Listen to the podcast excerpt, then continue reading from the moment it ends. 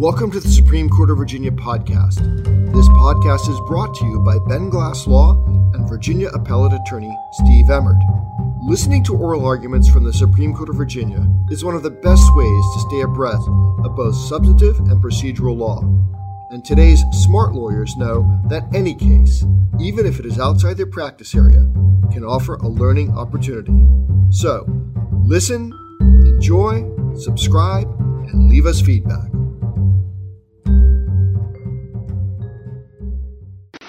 You may proceed. May it please the court, my name is Bill Hopkins, I'm from Roanoke, Virginia. I represent Joseph Corriveau through his mother and next friend, Tracey Ballagh. Uh, This is an insurance coverage case. Uh, Joseph is seeking UIM coverage through a policy issued to his parents by State Farm. Uh, The precise issue presented to this court on this appeal is whether the injuries to Joseph occurred on the school bus as a school bus. Uh, The facts are straightforward. In fact, they were uh, stipulated to by State Farm and Corriveau in the trial court for purposes of the coverage issue. Joseph was 10 at the time of these events. He's autistic. He cannot talk. He catches a school bus in Lynchburg to go to Bedford. It's a Bedford County school bus. Uh, the school bus is equipped with uh, special needs harnesses. Uh, he has a classmate that rode the bus with him, Timothy Kilpatrick. Uh, Joseph is uh, strapped into the bus when he gets on the bus with the special needs harness, and across the aisle from him is his classmate Timothy, who's also strapped in with the special needs buses. Uh, the defendants in the case, in the underlying case, are the bus driver and the school bus aide. Ms. Holland is the bus driver. Ms. Evans is the school bus aide. Uh, during uh, a couple of trips on this bus, the uh, aide and the driver struck Timothy uh, with, uh, with a hand, with fly swatter, kicked Timothy, pushed his head up against the, the bus, uh, sprayed him with a chemical, uh, among other things. They also struck Joseph on more than one occasion, and all these events are uh, captured on, on camera. So they have a remedy in tort. They even have a possible prosecution criminally. But how does a criminal assault on a bus relate to you and UIM? If it's, I mean, the whole argument appears to me to be, well, it happened on a bus, which means that there is nothing left to the causal relationship test that has been watered down over the years. Well, I think the safety bar, uh, uh, harnesses are, are critical to that part. Uh, and there was an analogy that we used in, the- in the brief. It's at uh, pages 11 and 12. You have two men, one uh, beating up a third. One man holds the uh, victim, the other man strikes him. The man holding the victim is, a, is akin to the safety harnesses. Even the trial judge admitted that without the safety harnesses, these, these torts, these assaults would have been more difficult to accomplish. I would submit to you that what's important is that the safety harnesses were used as part of the torts. And as part of the bus, that, that gives you the causal connection, I would submit to you, between the use of the bus, the vehicle, and the use of the buses uh, for Joseph injuries. Uh, even the trial, the trial judge, as I, as I mentioned, admitted that, that made the, the, uh, the assaults uh, easier. And, uh, but what's important is that's the way the assaults occurred, through use of the safety harnesses. Well, the bus itself made it easier. The kids weren't on a bus with walls around them. I mean, the argument proves too much. And that's exactly what the trial judge said. He said, okay, so the harnesses are on. So they're sitting in a seat. So there's an enclosed space where the criminal, uh, criminal assaulters are there having access to them. I mean, at, at some point, the causal chain becomes so attenuated, it seems to me that all we're really talking about is getting to a deep pocket. Why is my sentiment wrong? Well, the the causal, I would submit to you that the causal change in this case is far closer than uh, other cases where you have found uh, a causal connection and coverage. The cases that have vexed the trial courts in this Commonwealth, and to some extent this court, involve cases in which the plaintiff isn't the driver of the subject vehicle, isn't a passenger of the su- subject vehicle, doesn't even talk, touch the subject vehicle. But what's your best authority in our state for a criminal assault occurring in a vehicle and triggering UM, Well, it doesn't matter whether there was whether the torts involved are criminal or not. It's clear by the case law, and I believe it's Fireman's Fund versus Slay, and even even the federal court case John Doe that's cited by uh, State Farm is that the intent of the defendants is not a factor in coverage. So if they intended to commit the crime, the tort that they did, and if the tort that they committed happens to be a crime, it doesn't matter. That doesn't affect coverage. Doesn't, it doesn't affect coverage in that vehicles are not designed and there's no purpose for the vehicles to be used as a, a cage match to beat children in. I mean, the, the idea is you're using a vehicle as a vehicle, and you need UM, UIM to cover accidents. But this is a criminal assault, an intentional tort, however you want to say it, having really nothing to do with the vehicle except where it happened there. It has, well, certainly the safety harnesses had a lot to do with the assaults, and they're part of the vehicle. And as, as, as you well know, that the transportation aspect of the case is, is not, the, the, use is not limited to the transportation of, of the case. So the assaults would not have occurred if they had been in some different safety belt? Much more difficult in the case of forcing young Joseph to watch what happens to Timothy, probably not. But the important part is they did happen that way. And that's the hand that State Farm has been dealt. I think you said uh, just a few minutes ago that the reason why the restraints provided a nexus uh, to coverage was because it made it easier to commit the assault. Did I hear that correctly? Yes, sir. Well, in the case you just cited, which was Doe versus State Farm, um, there was a sexual assault, and the uh, perpetrator forced the woman into his car, then drove the car to an isolated place and committed the assault in the car. Now, if, if the nexus that you have alleged in this case is it made it easier to commit uh, the offense, why wouldn't the Doe case be an example of, of an analogous situation and coverage was denied in that case?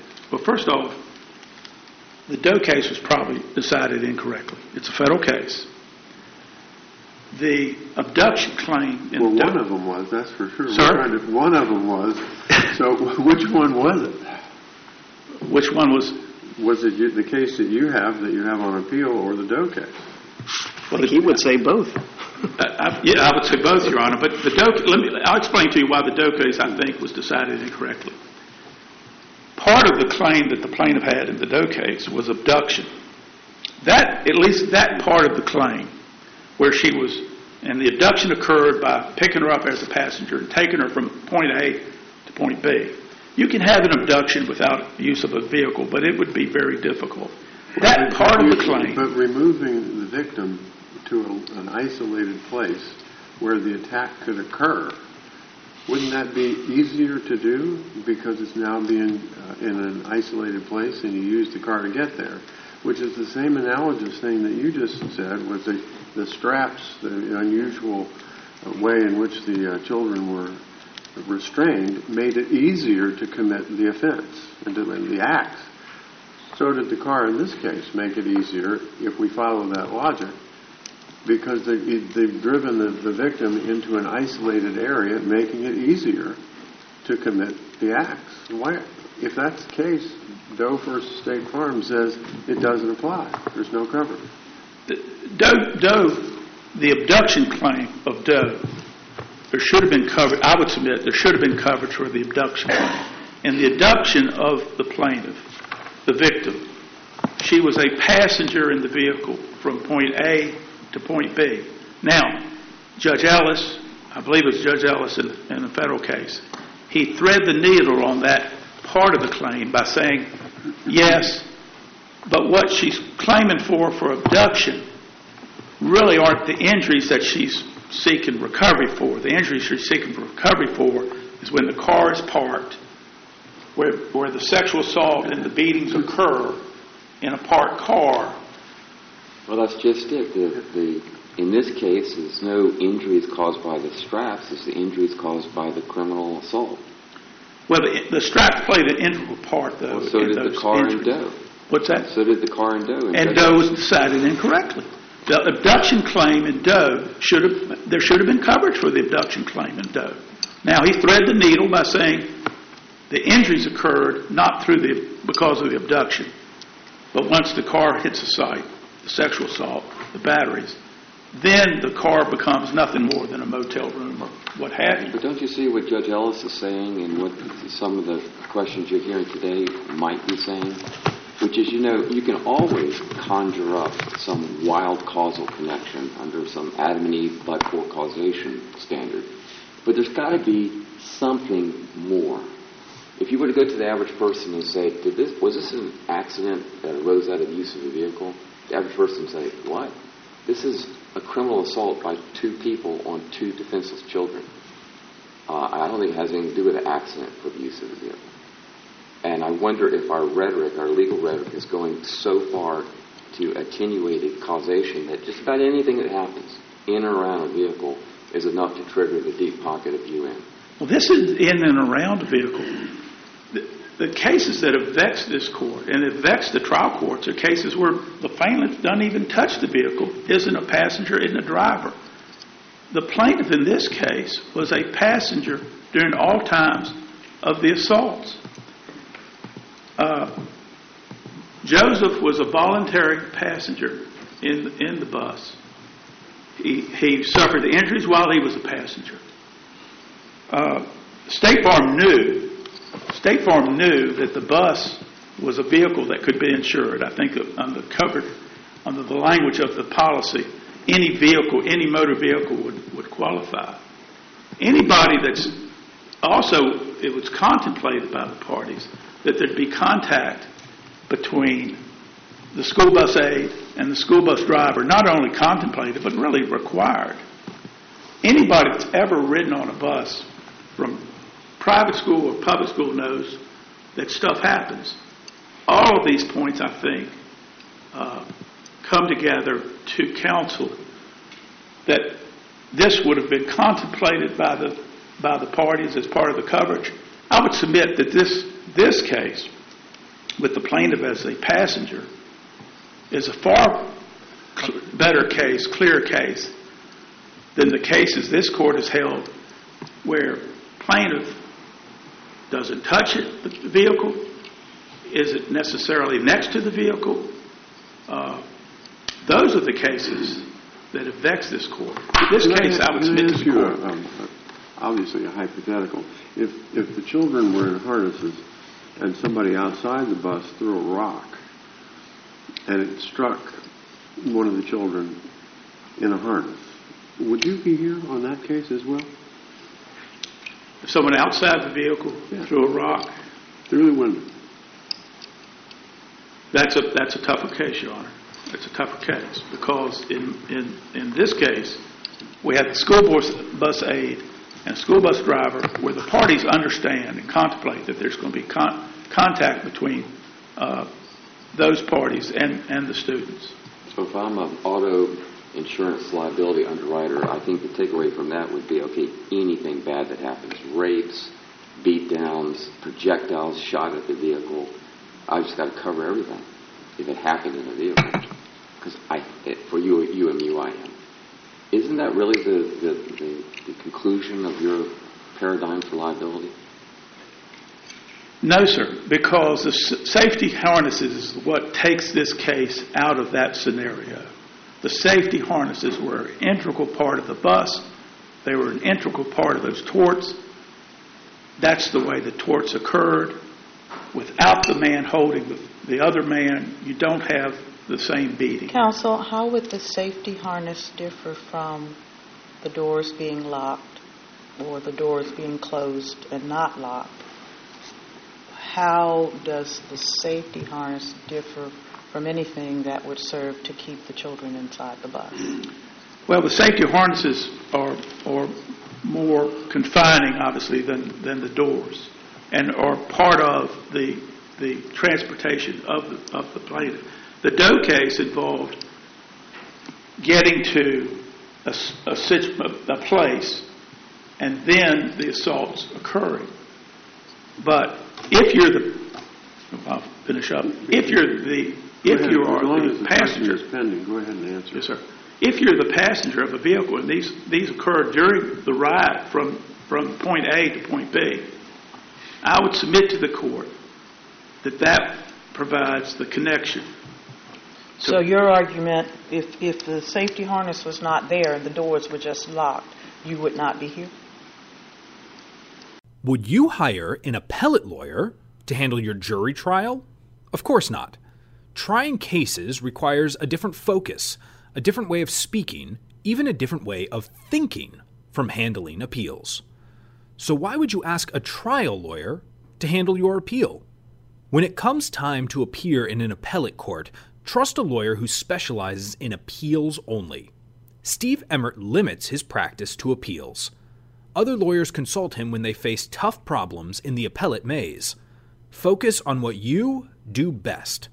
Call Steve Emmert at 757 965 5021 direct to find out how he can help you. Again, that's Steve Emmert at 757 965 5021. Tougher case. Tougher case. What about if it was just a regular seatbelt instead of a safety harness?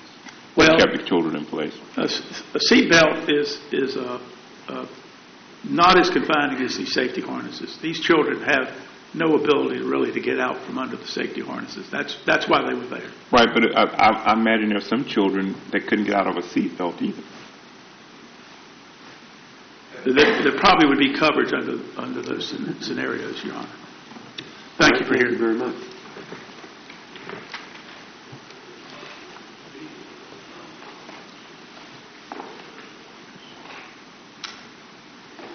May it please the court, good morning. My name is John Cattano, representing the Appellee State Farm. I'm not sure I should say a word, perhaps just sit down with these questions, but um, I, I think what counsel for Corriveau is trying to do um, is to convince the court to make an exception or perhaps an extension or perhaps just disregard the Jane Doe versus State Farm Federal District Court case with Judge Ellis. And as the, y'all are familiar with, what Judge Ellis said about the automobile, and, and we know the, the uh, premise from which we start is that in order for there to be a recovery in the UM-UIM situation, um, the vehicle must be used as a vehicle, and the injury has to have arisen from the vehicle being used as a vehicle. And Judge Ellis said in that really all these cases are unfortunate, they're horrible cases, but in the Jane Doe case, Judge Ellis, Federal District Court, was saying that the vehicle in that case uh, was merely the forum or the location or the venue where these horrible sexual assaults occurred happened to be in a vehicle. Could have happened in an elevator, a phone booth, a basement, an apartment, but just because it so happened to have occurred in a vehicle does not give rise to the coverage that, in this case, the appellant is seeking. And, and what I understood from the briefs, more so than perhaps the argument, was that counsel for Corriveau was trying to draw an analogy between this court's ruling in State Farm versus Rice, which he didn't mention, it's mentioned a lot in the briefs, but this morning, and that's a hunting case. And this court uh, extended an initial ruling from State Farm versus Powell, which was a rifle case, where just a rifle inadvertently went off, and this court found that there was no coverage, killed someone standing right next to a truck who just happened to be there. They were socially gathering, and a rifle discharged without anyone doing it. Just no one even knows why. But it was inside a truck on a gun rack, and it discharged and killed Powell. And this court said there was no UMUIM coverage in that case um, for the reasons stated. However, in the State Farm versus Rice case, this court ruled after the Powell case that in the Rice case, uh, a Jeep was used. Two guys were going hunting in Amherst County. And they loaded up to go hunting that morning with guns, ammo, camo, coffee. Everything had to do with, this court used the word, uh, I think, an expedition, a hunting expedition. It was an excursion. It was a, a, a reason for their being that morning in the Jeep was to go hunting. And the passenger got out and was walking away, not far from the Jeep, and the driver was retrieving his rifle that he had laid on the front seat of the Jeep.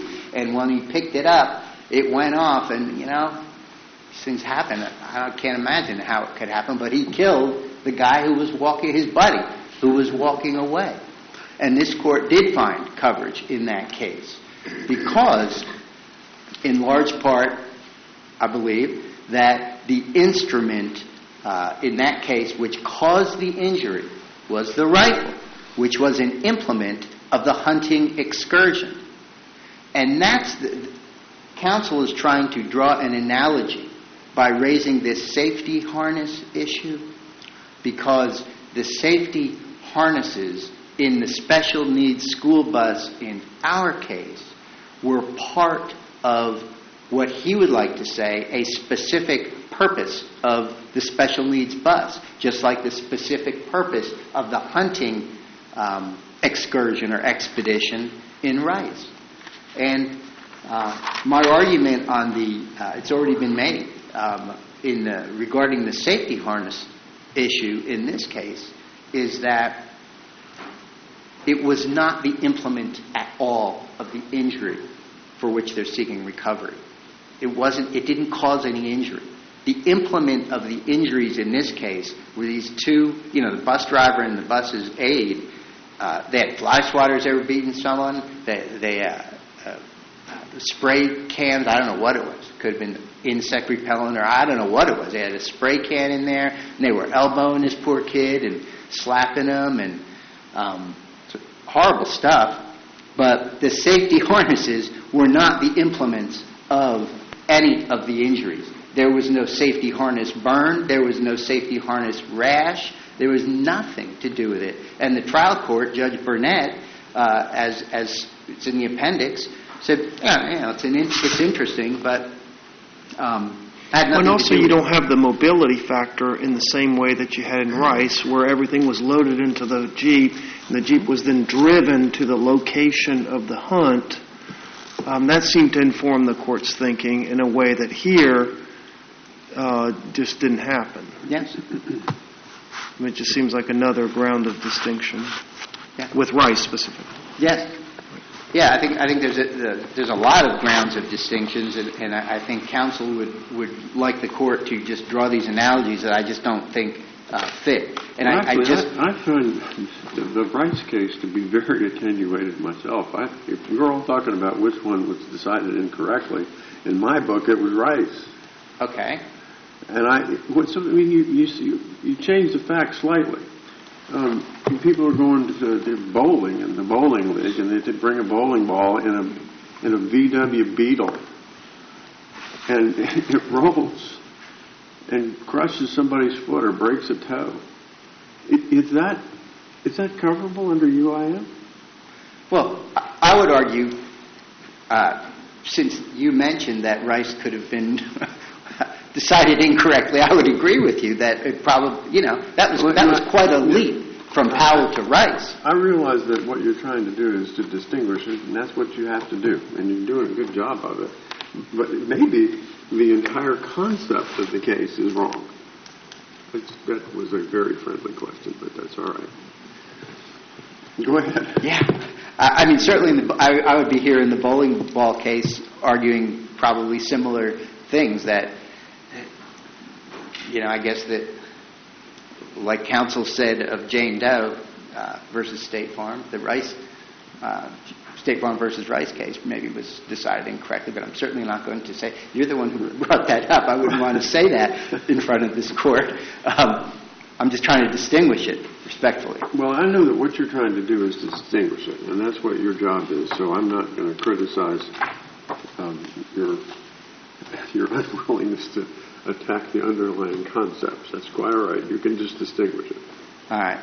In any event, um, that's really all I have. Um, you know, without just repeating myself again, I I, uh, I think Judge Ellis's opinion. I, I just can't see how this case, if there's any legitimacy to Jane Doe versus State Farm, the Federal District Court, Judge Ellis, was, as far as I could read, a really uh, thorough, um, well reasoned, lengthy, you know, uh, instructive um, decision. I mean, he went into cases and, and uh, did a really, I thought, solid job of just laying this out uh, without question that in that case, in the most unfortunate of facts you could imagine. Sorry, Jane Doe, you know, the car was only the location, the venue, the form, you know, in which this thing happened. It wasn't, you know, being used as a. Thank you all very much. I appreciate it. Call the next case. Thank you for tuning in to the Supreme Court of Virginia podcast. My name is Ben Glass and Steve Emmert and I provide these oral argument audios for free as a public service. If you're a fan of the podcast, I'd love to send you my book, Renegade Lawyer Marketing, absolutely free. Just visit www.benglassreferrals.com and I'll be glad to ship it to you. This book has helped thousands of lawyers across the country improve their lives and their practices. Again, that's benglassreferrals.com. Thank you for listening and enjoy these oral arguments from the Supreme Court of Virginia.